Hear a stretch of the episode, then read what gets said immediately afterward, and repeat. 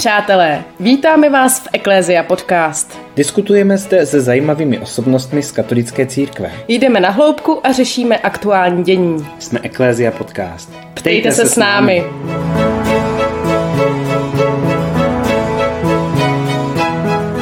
Tato epizoda s Markétou a Jacobem. Tomáš Halík je kněz a profesor Filozofické fakulty Univerzity Karlovy, kde přednáší filozofii a sociologii náboženství. Působí v pražském kostele Nejsvětějšího Salvátora v akademické farnosti. V roce 2014 se stal prvním českým laureátem Templetonovy ceny, která ho ocenila jako mezinárodně uznávanou osobnost obhajující dialog mezi různými vyznáními a nevěřícími. Mezináboženský dialog patří mezi jeho klíčová témata a proto bude i předmětem našeho rozhovoru. V době komunismu působil v náboženském a kulturním disentu. Po roce 1989 podnikl přednáškové a studijní cesty po všech 6 kontinentech. Učil na univerzitách v Oxfordu, Cambridgi a Harvardu. Vážený pane profesore, vítejte v našem podcastu. Děkuji za pozvání. Jak jsme zmínili, tak jste držitelem mnoha cen a titulů. Některé jsme ani nezmínili, například titul monsignora, který vám udělil papež Benedikt XVI. Máte také čestný doktorát z Oxfordu. Tak by nás vlastně zajímalo, kterého z těchto ocenění vy osobně si vážíte nejvíce? No, asi Templetonovy ceny, ta má určitou velikou mezinárodní váhu. A jak vůbec tato ocenění vnímáte? Jsou pro vás osobně nějak bytostně důležitá, určující? Tak jsme v Čechách, což znamená, že když člověk dostává nějaká mezinárodní vyznamenání, uznání, takže doma to spíš působí závist a různé nepříjemné reakce, ale na to je třeba si zvyknout. Já to chápu jako určitý závazek, protože zvláště ty významné ceny dávají člověku možnost, že je jeho hlas slyšet, je brán vážně na tom mezinárodním poli. No a tak se snažím, aby opravdu mluvil zodpovědně. Pak to chápu také jako uznání nejen mé osoby a mé práce, ale také vlastně jako jakési zpětné uznání i pro ty, kteří mě vychovali, kteří byli mými učiteli v filozofii, ve víře, postavy jako byl Jan Patočka, který vlastně svoji angažovanost na konci života zaplatil vlastně životem svoji angažovanost v Chartě 77, velký český filozof. No a potom ti kněží, jako byl Petr Zvěřina, Mádra a další, kteří velkou část svého života strávili ve vězení v té době. Samozřejmě nemohli publikovat, nemohli psát, ale něco mě předali. No a tak já to vidím jako jakési pokračování. Cítím, že se mi tak říkající dívají přes rameno a schvalují nebo neschvalují to, co dělám. Takže to chápu i jako jakési uznání pro ně a vůbec pro naši českou kulturu, českou církev, českou teologii. Teď přejdeme k té vaší práci, k tomu dialogu mezi církvemi. Dnes se blíží výročí Bílé hory, na kterém se uskuteční i setkání ekumenických církví a jako symbol míru a odpuštění bude zde vztyčen i kříž. Je to pravda, že dnes máme mírumilovné vztahy mezi církvemi v Česku? Tak dneska mezinárodně u nás je společnost velmi rozdělená, rozdělený ten náboženský svět, ale dneska to není rozdělení mezi církvemi, ale především napříč. Jsou lidé konzervativní, jsou lidé takové rigidní náboženskosti, no a ti si mezi sebou vlastně docela dobře rozumějí přes ty hranice církví. A se naopak lidé, kteří berou vážně tu zásadu svatého Augustina, že církev musí být stále se reformující, tak ti také si rozumějí přes ty hranice církví. Takže já si myslím, ty oficiální vztahy jsou vlastně na dobré úrovni mezi lidmi, mezi tak říkajíc prostými věřícími, samozřejmě někdy přežívají určité předsudky. Tady se hodně udělalo pro ekuménu vlastně nechtěně hodně udělali komunisté, kteří naopak se snažili ty církve mezi sebou rozdělit, ale všechny je vystavovali tlaku, různému tlaku. Ten největší tlak byl na katolickou církev, protože byla největší a má mezinárodní rozměr. A trochu lepší situaci měly některé protestantské církve, mohly dělat něco, co nám bylo naprosto znemožněno, třeba nějakou práci s mládeží a různé biblické hodiny. A oni tenhle ten prostor také otevřeli katolíkům. Takže tam pod tím společným tlakem jsme se samozřejmě velice zblížili. Ale já si myslím, že nemůže to být jenom nějaké spojenectví proti někomu, ale že je třeba pěstovat tu pozitivní ekuménu. A tam myslím, že na té teologické rovině je třeba ještě něco dokonat, protože zejména v katolické církvi přeci jenom dlouho ta akademická teologie byla velmi postižená a ti protestančtí teologové tady dlouho vlastně neměli, zejména na rovině fakult, dostatečně kompetentní partnery. To se pomalinku zlepšuje. Poslední takový moment, kdy jsme si uvědomovali vztahy mezi církvemi, mezi protestanty, katolíky, bylo vztyčení Mariánského sloupu na Staroměstském náměstí v Praze, které vyvolalo obecně ve veřejnosti řadu diskuzí, jak mezi věřícími, tak mezi nevěřícími. A já třeba osobně jsem vlastně nevěděla, k jakému táboru se přidat, co si o tom vlastně myslet a jak celou tu věc vnímat, protože nikdy jsem nějak více, kromě hodin dějepisu, se tomuto tématu nevěnovala, konkrétně tomu Mariánskému sloupu. Tak jak vy vnímáte vztyčení Mariánského sloupu? Je to pro vás nějaký symbol právě nějakého třeba nového bodu v tom ekumenismu? Nějaká příležitost? Myslím, že ne. Já jsem se k tomu několikrát vyjádřil a řekl jsem, že nejdůležitější je si uvědomit, že jestli tam bude nebo nebude Mariánský sloup, tak český národ nebude ani o fous katoličtější, zbožnější, mariánštější a tak dále. Naprosté většině lidí je to jedno. Já myslím, že je to jedno i vlastně mnohým věřícím, že to byly jenom hlasité malé skupiny. Já jsem byl takovým umírněným příznivcem vztyčení toho sloupu, především proto, že jsem věděl, že zatím je víc než 10letá práce Petra Váni, což je opravdu člověk čistého srdce a který proto mnoho obětoval, a měl jsem rád, že si splnil svůj životní sen. Ten sloup tomu Staroměstskému náměstí sluší, to jeho zničení byl barbarský čin, ale já jsem se trošku obával, aby to znovu vztyčení nevyvolalo prostě ty staré spory. Do jisté míry to vyvolalo. A proto jsem říkal, no tak berme to dnes jako čistě konzistorickou záležitost. Prostě vezměme to jako umělecký objekt a už do toho nepromítejme ty staré spory.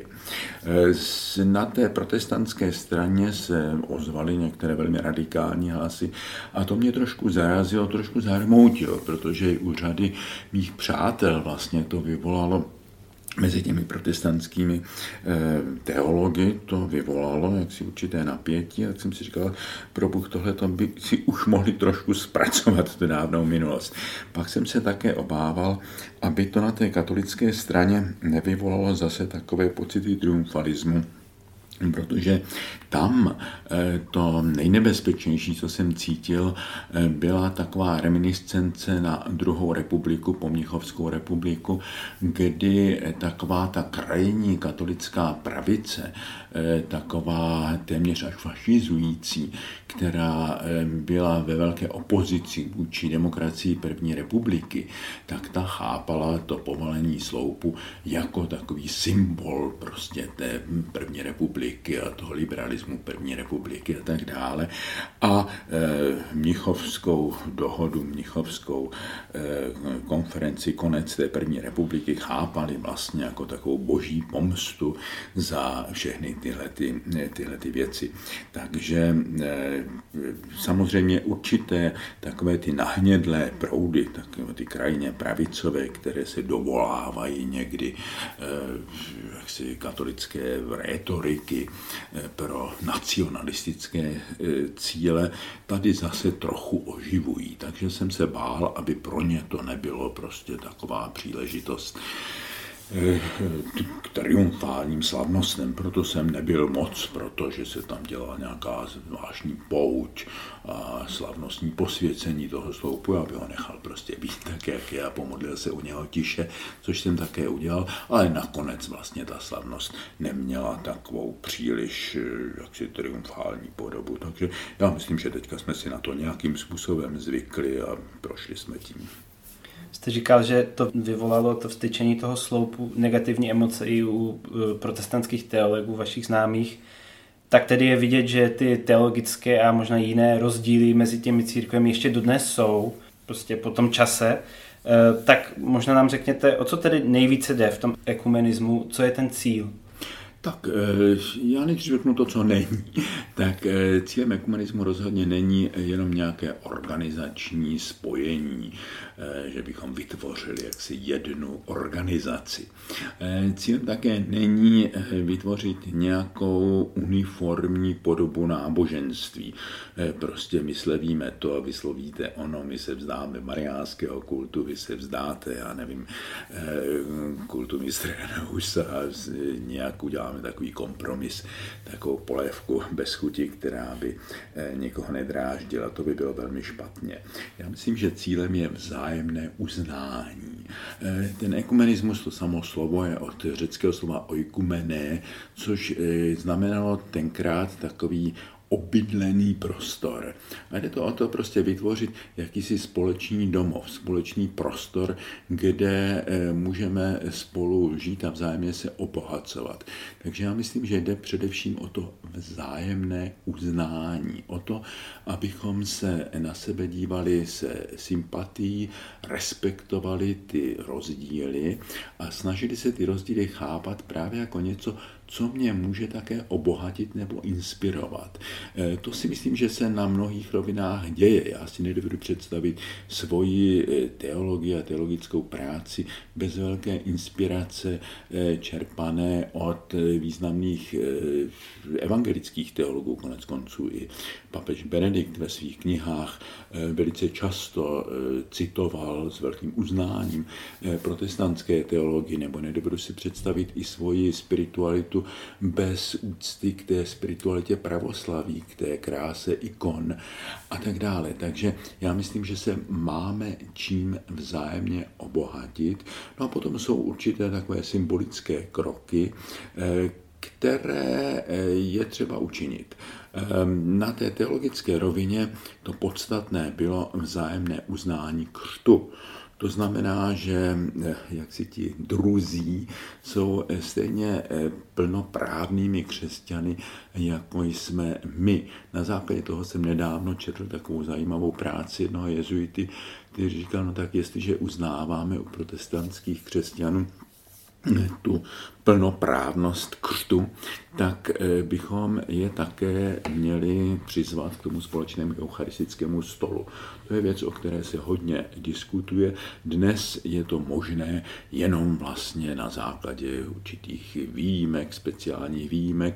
No a mnozí doufáme, že se teologové navzájem dohovoří, že překonáme ty teologické rozdíly, protože konec konců, jak si ty rozdíly v tom učení o Eucharistii jsou tak sublimní záležitosti, tak jemné záležitosti středověké teologie, kterým naprostá většina věřících vůbec nerozumí. Takže já myslím, že tady by bylo na místě projevit určitou velkorysost, odvahu. Papež František o tom také několikrát hovořil, tak jestli budeme čekat, až se ti teologové domluví, tak budeme čekat na věčné časy. Už bychom to měli nějakým způsobem prolomit. A to říkal právě v souvislosti s Eucharistií. Takže já doufám, že se dožijí toho vzájemného uznání i téhleté významné svátosti. Vy sám rozdělujete ekumenismus na takové 3 body. Mluvili jsme tady o ekumenismu mezi křesťanskými církvemi, ale pak můžeme také hovořit o ekumenismu mezináboženském a o ekumenismu mezi nevěřícími nebo takzvaně nevěřícími. Můžete nám tedy ještě tyto 3 sféry, jak si představit v tom vašem pojetí?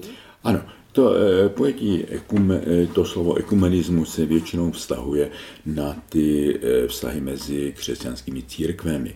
To ekumenické hnutí původně vzniklo jako hnutí sblížení jednotlivých protestantských církví, pak k tomu během druhého vatikánského koncilu se přihlásila katolická církev, nevstoupila třeba do té Světové rady církví, ale je tam přítomná jako pozorovatel, ale někteří začali hovořit o tom, že toto je takzvaný malý ekumenismus a že existuje ještě ten velký ekumenismus, to je ten mezináboženský dialog s ostatními věřícími, především věřícími těch 2 druhých abrahamovských monoteistických náboženství, židovstvím a islámem. A jeden můj kolega, profesor Tiefense v Erfurtu, razí pojem 3.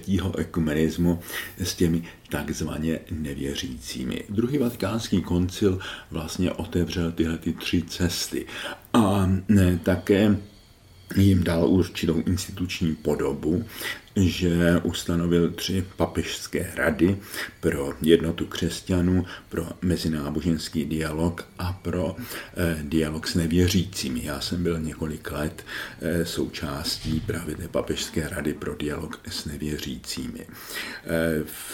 V té oblasti mezináboženského dialogu ještě zvláštní postavení mají ty styky se Židy, protože židovství vlastně není nějaké jiné náboženství. Židovstvím nás spojují společné kořeny.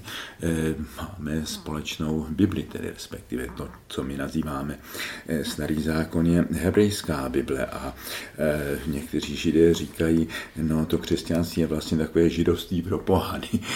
Vy jste otevřeli tomu velkému pohanskému světu přístup k těm velkým pokladům hebrejské Bible a židovského náboženství. No a samozřejmě sám Ježíš a všichni jeho apoštolové byli Židé, takže nemůžeme se na židovství dívat jako na něco, co je nám nějakým způsobem vnější.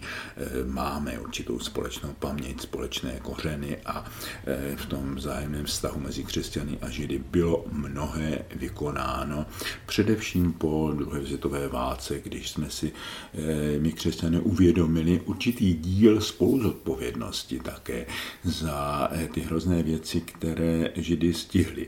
Křesťané nikdy nehásali antisemitismus ve smyslu jaksi odmítání rasy, ale ten antijudaismus, odmítání židovského náboženství, určitým způsobem k tomu antisemitismu také přispěla. Byly tam veliké předsudky a někde ještě zůstávají. Nicméně, jak si tváří tvář tomu tragédii holokaustu, přece jenom se pomalinku ten vztah křesťanům k Židům změnil. No a pak je tady ta 3. oblast a ta mě samozřejmě zajímá nejvíc a myslím, že u nás nejaktuálnější ten vztah k těm takzvaně nevěřícím. Já říkám takzvaně nevěřícím. Raději bych razil pojem jinak věřícím. Taky jsem zaznamenala pojem něcisté. Ano, ten skutečně razím a velice se ujal, protože to je to, co lidé u nás nejčastěji říkají. Já nevěřím Boha, nechodím do kostela, no něco je nad námi, že něco je nad námi. Takže říkám, ten něcismus je vlastně nejrozšířenější náboženství v naší zemi. A samozřejmě má mnoho podob od takového respektu k tajemství, které je vlastně nepojmenovatelné. Tento typ toho něcismu, myslím, je typický i pro řadu profilujících postav české kultury. Už od 19. století, ale i ve 20. století takoví lidé jako Karel Čapek a F. X. Šalda a řada dalších. No a myslím si, že to bylo taky velmi typické pro Václava Havla. Takový ten vztah, já bych to nazval otevřeným humanismem. Humanismus, který ví, že v člověku je to si posvátného, že se člověk vztahuje ještě k něčemu, co je víc než on. Je to takový humanismus s vertikálou nebo transcendentálou. Tak to by šlo aj možná aplikovat na prezidenta Masaryka, který taky byl velký humanista. A myslíte si, že to je nějaká typicky česká vlastnost? Nebo... Není to úplně česká, je to něco, co vlastně vzešlo z osvícenství, protože v té době náboženských válek, 30leté války a tak dále, řada evropských křesťanských intelektuálů byla vlastně znechucena tím, kam ty teologické spory dospěly až k tomu krvavému násilí. Nemohli se vlastně úplně stotožnit s žádným z těch táborů, ani tím katolickým, ani tím protestantským, a hledali jakousi třetí cestu křesťanství, nějakou nadkonfesní cestu. Tohle dání jakéhosi kompromisu skutečně hodně souvisí s českými duchovními dějinami. Ten utrakvismus, ta umírněná část husitství, to byli lidé, kteří skutečně hledali jakousi reformu, ale která přece jenom se ještě odlišovala od toho protestantismu. A katolická církev na Bazilijském koncilu byla vlastně velmi vstřícná k téhleté cestě a tady dlouho, téměř století, vlastně byl takový náboženský mír až do toho nešťastného stavovského povstání. Takže s Čechami to má něco společného. Potom tihleti intelektuálové vždycky ještě hledali nějakou politickou protekci, no to by bylo dlouhé historické povídání. Já chci jenom říci, že svým způsobem k takovým těm nadkonfesním postavám se dopracoval i Komenský. Ano, on byl biskupem jedné z malých protestantských církví, ale zejména na konci života byl skutečně někým, koho bychom mohli nazvat takovým ekumenickým myslitelem. Mluvil o různých jednotách, které by navzájem měly spolupracovat. A tenhle ten proud té třetí cesty v křesťanství, protože nebyl vlastně přijat ani jednou, ani druhou stranou, tak se stále více od toho církevního křesťanství vzdaloval, až vlastně v osvícenství vedl spíš takovému deismu, k takovému náboženství, které se hodně vzdalovalo od toho tradičního křesťanství.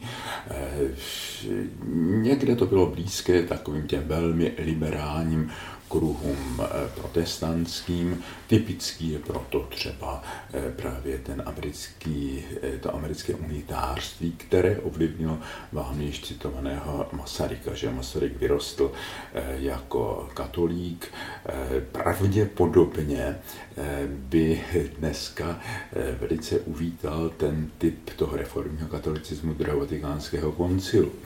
Ale v té jeho době to bylo to rakouské-uherské katolictví, s kterým se nemohl příliš stotožnit, takže se přikláněl k té evangelické větvi, ale nakonec nevstoupil do žádné z těch protestantských církví, velmi si ho nárokovala ta československá církev, která se tak jaksi chápala jako církev pana prezidenta a snažila se o takový ten reformní národní katolicismus, něco jako je anglikánská církev, no ale Masaryk se k nim vlastně nepřidal, takže on zůstal také u takového jaksi spojení takového velmi obecného liberálního křesťanství s humanismem a velký vliv na něj měla jeho americká manželka Charlotta, která vyrostla v té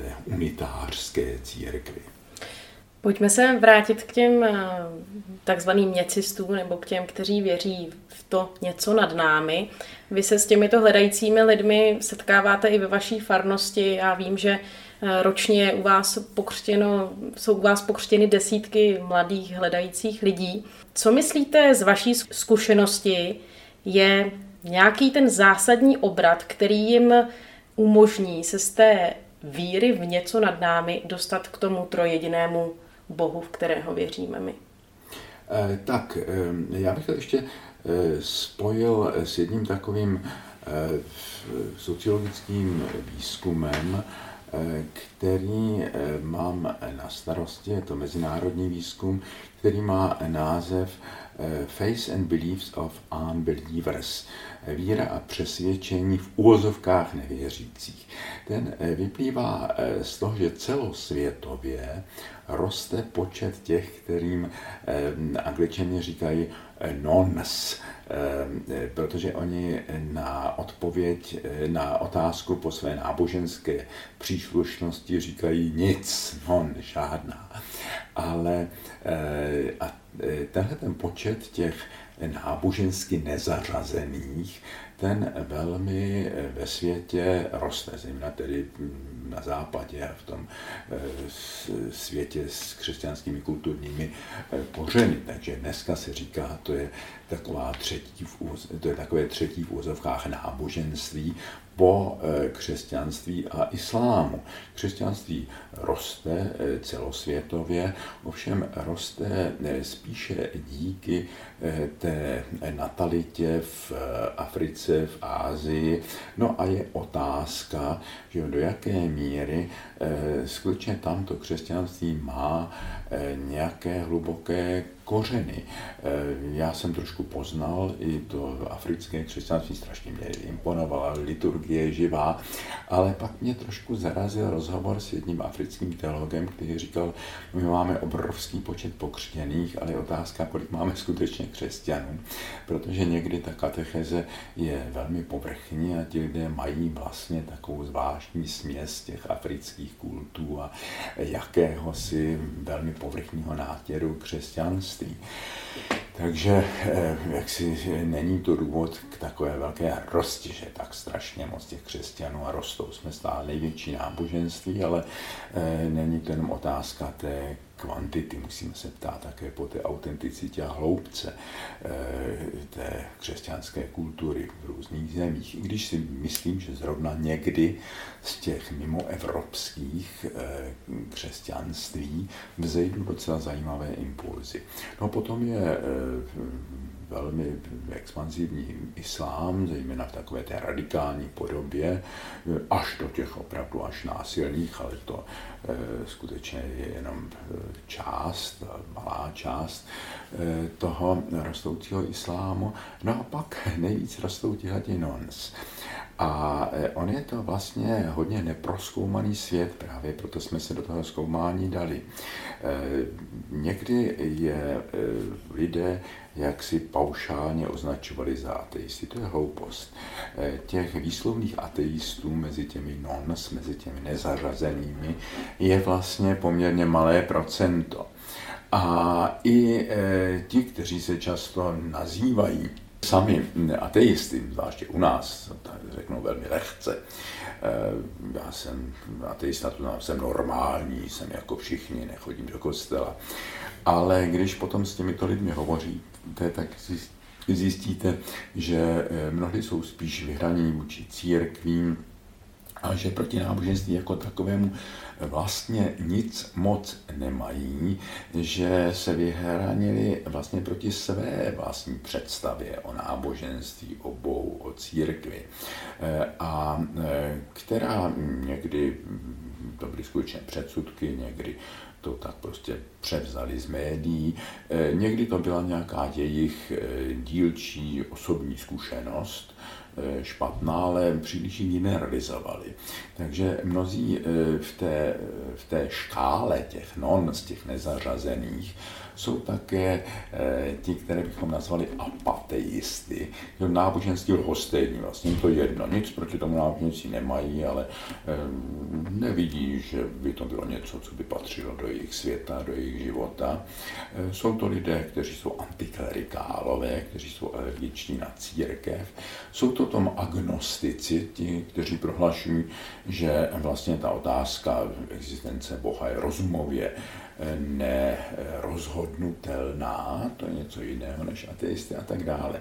No a to, co je tam vůbec nejzajímavější, nejvíce rostoucí, to jsou ti duchovně hledající lidé, kteří dneska říkají na otázku, jste věřící, říkají, no ano, ale já nejsem vlastně náboženský věřící, já jsem duchovní člověk, já jsem spirituální člověk. Proto v anglosaské sociologii dneska je určitá zkratka, proto spiritual but non religious, a vychází ohromná literatura na tohleto téma. Co to znamená?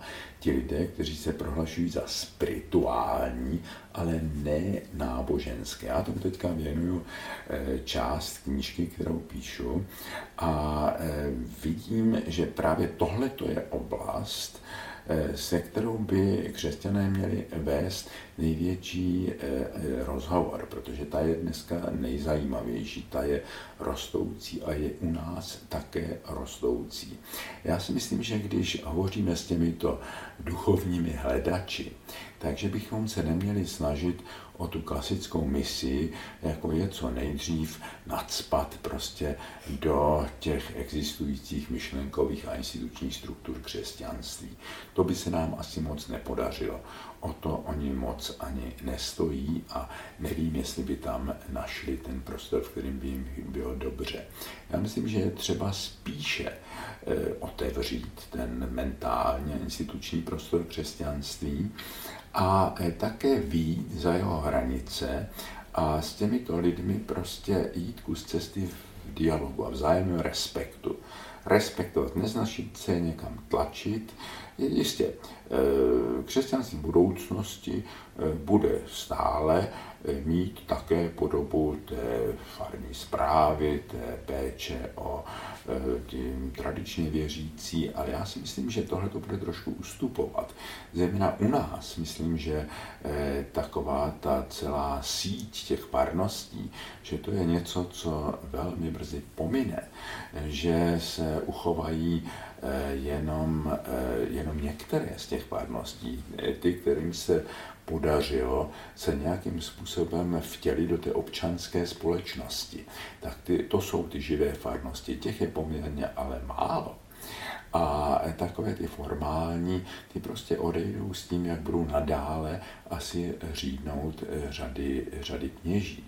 Já si myslím, že do budoucnosti bude třeba spíš zakládat určitá duchovní a pastorační centra, kde jednak budou kněží, kteří budou pracovat jako tým a budou prostě objíždět ty věřící, ale také, že tam bude právě prostor pro meditaci, pro diskusy, pro hledání, pro debaty a že kromě té klasické misie musíme rozvinout ještě něco, a to je tu duchovní doprovázení s lidmi v respektu, hovořit s nimi, snažit se jim nabídnout něco z toho bohatství víry, za kterou máme zodpovědnost, ale také si učit od nich. Oni nás také mohou něčemu naučit. A to si myslím, že je hrozně důležité pro budoucnost.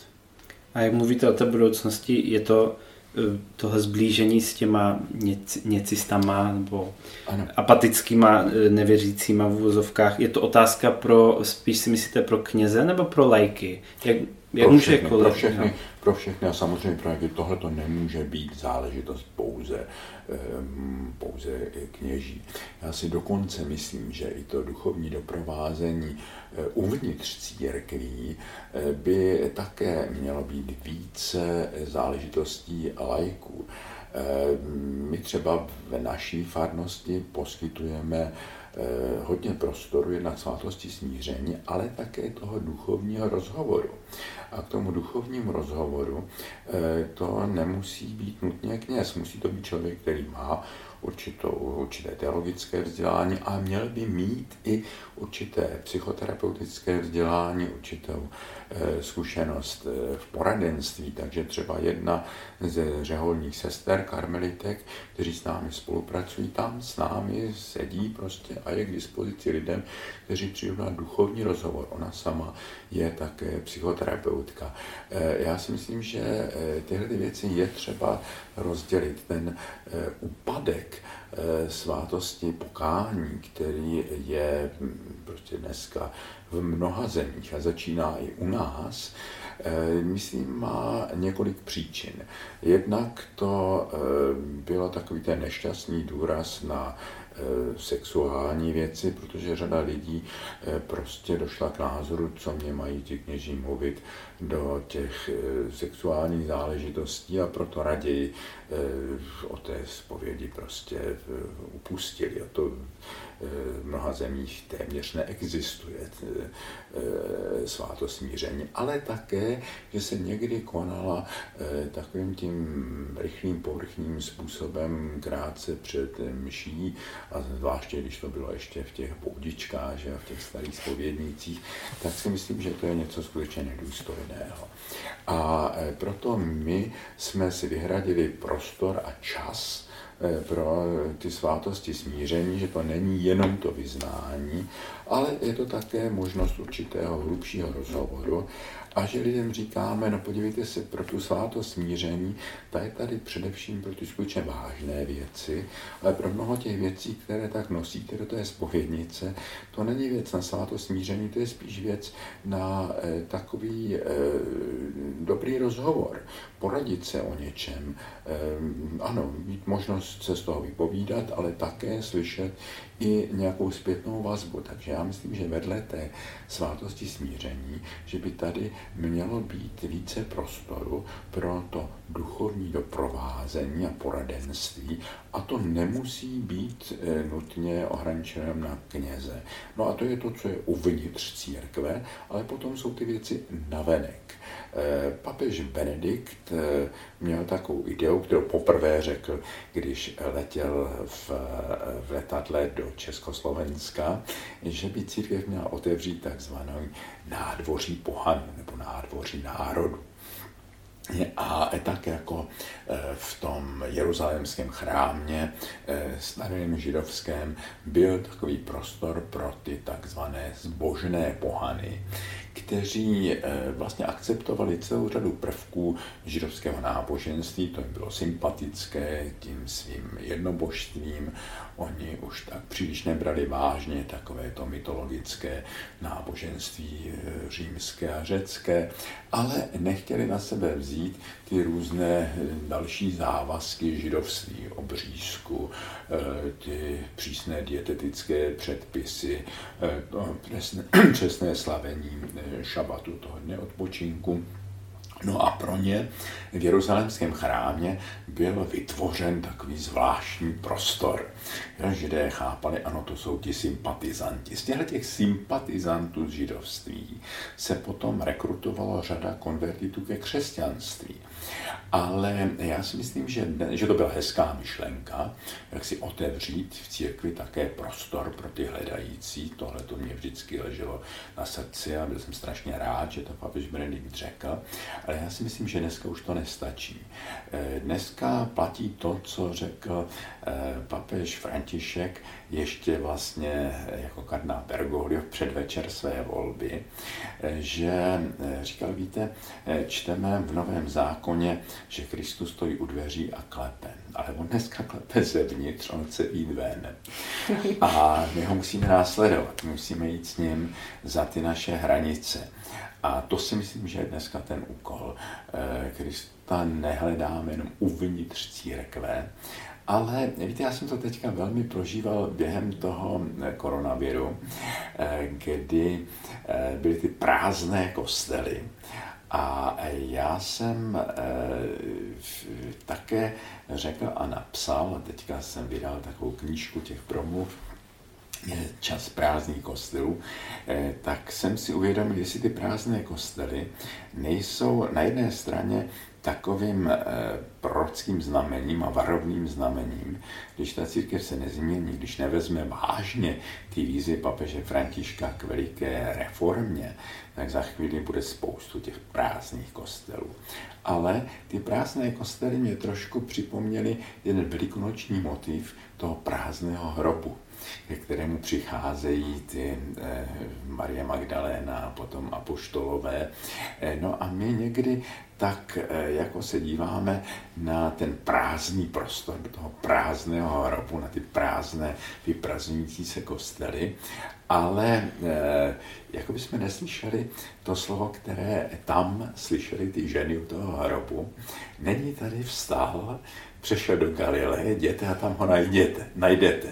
A já si myslím, že musíme dneska hledat tu Galileu dneška, kde najdeme toho vzkříšeného Krista. Já si myslím, že to je právě ten svět těch nezařazených, těch hledajících, to je ta Galilea dneška.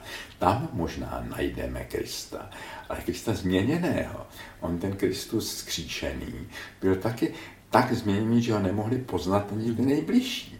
Takže možná ten Kristus, s kterým my se setkáme teď, bude strašně změněný, bude jiný, než jak jsme si ho představovali, ale je třeba ho hledat.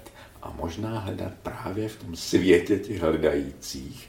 A abychom tam přišli také jako ti, kteří jsou hledající, ne ti, kteří jsou už ti majitelé veškeré pravdy, ti, kteří jsou ty vidoucí, ti, kteří jsou tak sebejistí, jako byli ty farizeové, které Ježíš tolik kritizoval a napadal. Takže abychom měli také to hledající srdce. Samozřejmě, obdrželi jsme určité věci, jsme správci také jistého pokladu víry a jsme odpovědní za tradici, která došla až k nám. Ale my ji nemůžeme druhým vnucovat a my nemůžeme předávat jenom nějak mechanicky. Dneska je to záležitost dialogu, nabídky. To, co já často říkám těm lidem, kteří k nám přicházejí, všichni jsou pozváni, nikdo není nucen. Možná ještě, kdybychom se vrátili k těm zavřeným kostelům, tak na Slovensku už zase tamní vláda nařídila povinnost právě zavřít kostely, respektive zakázala bohoslužby, hromadné shromažďování. Možná, že se nám to zase stane i tady u nás v Česku. Máte vy nějaké třeba doporučení, nebo jak mohou křesťané toto období využít? Já myslím, že je to docela dobrá zkušenost, že to máme respektovat, že skutečně je třeba dodržovat určitou hygienickou kázeň a že to, že nemůžeme chodit na mši, je taky určitou výzvou hledat ještě jiné cesty, jak prožít neděli, jak prožívat svoji víru. Já si myslím, že to bylo velmi důležité pro lidi, kteří trošku redukovali tu svoji víru na tu návštěvu kostelů. No, dříve se o křesťanech říkalo v době toho prvotního křesťanství, poznáte je podle lásky, podívejte se, jak se milují, to jsou křesťané. Dneska spíš se poznají křesťané, to jsou ty, co chodí do kostela. A dokonce myslím, že i někteří křesťané takhle chápou své křesťanství. No, já přece chodím do kostela, věřím Boha, chodím do kostela. Ale to není celé.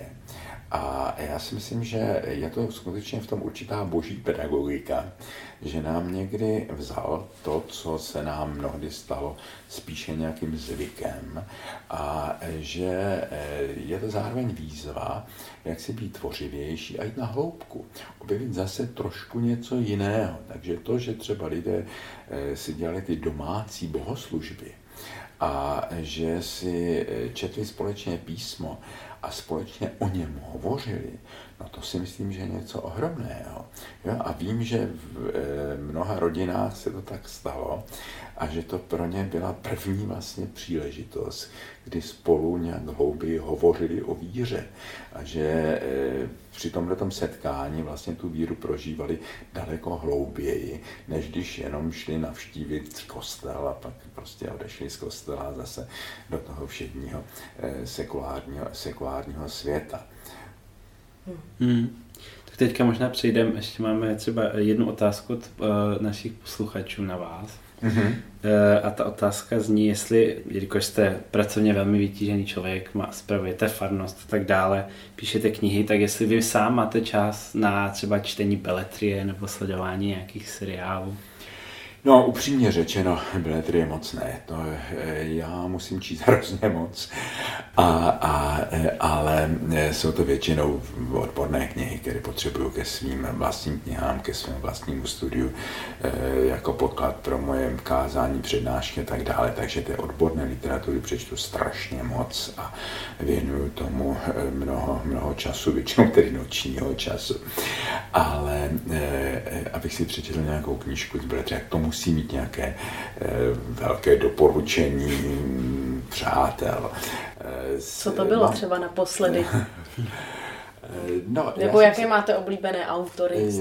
Tak, já mám samozřejmě některé klasiky, jako je Dostojevský, vyrostl jsem na Karlu Čapkovi, že? Ale Herman Hesse je jeden z mých velmi oblíbených autorů. Hra se skleněnými perlami patří k mé vůbec nejoblíbenější knížce, takže řada autorů, ale opravdu k té beletrii se dostávám hodně málo. Mám velmi rád divadlo, to si tedy udělám čas navštívit divadlo relativně často.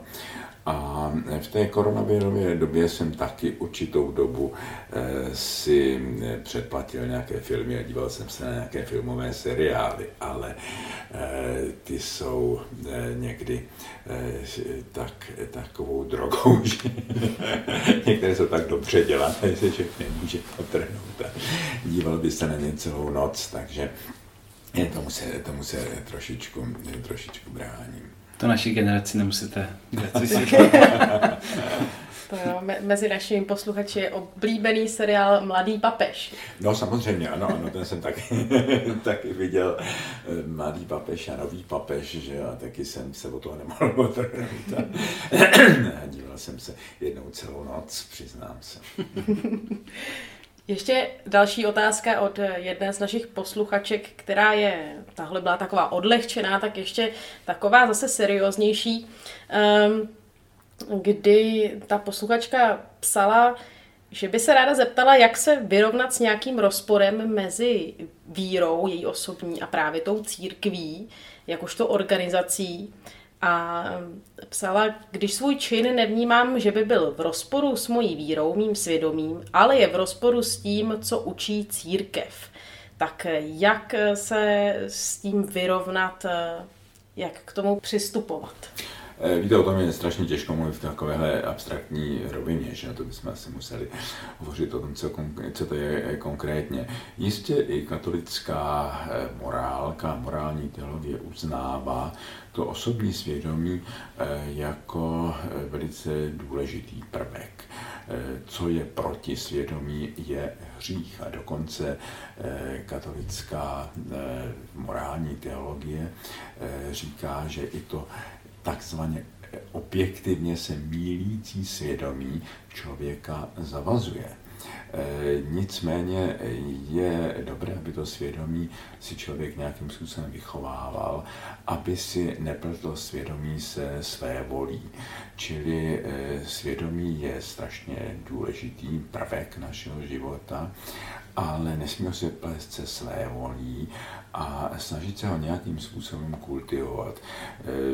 To, že člověk studuje i tu křesťanskou nauku a to, že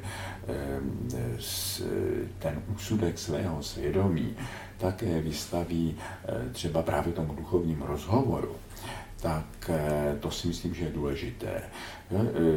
To zdůrazňuje papež František právě i v takových těch citlivých věcech, že těch lidí, kteří žijí jaksi na pokraji těch norem, a často to týká právě těch sexuálních věcí u mladých lidí. Takže papež tam naznačil, ano, nemůžeme přistupovat těm lidem jenom jako soudci, jenom s nějakým jednoznačným předpisem, je třeba přihlédnout prostě k té individuální situaci toho člověka. Existuje také nějaký zákon graduality, to znamená, že člověk také v tom svém mravním životě roste, nemůžeme od něj chtít něco, k čemu nedorostl, k čemu nedospěl, musíme mít jakousi trpělivost a je třeba prostě s těmi lidmi individuálně hovořit, ne do ničeho nutit, ale prostě konfrontovat také třeba i s nějakým odlišným názorem, takže to se mně často stává, že při těch duchovních rozhovorech, že ten člověk je rád, že může tohleto vyslovit, ten svůj názor, to své mínění.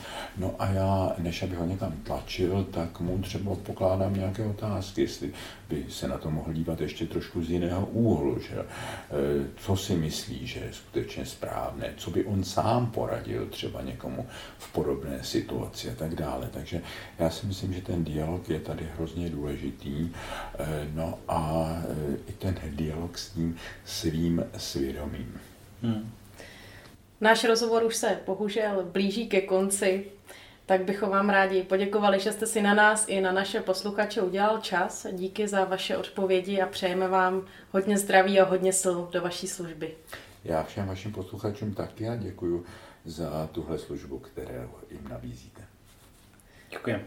A loučíme se i s vámi, naši milí posluchači, a těšíme se opět za 14 dní v Ecclesia podcast. Naslyšenou!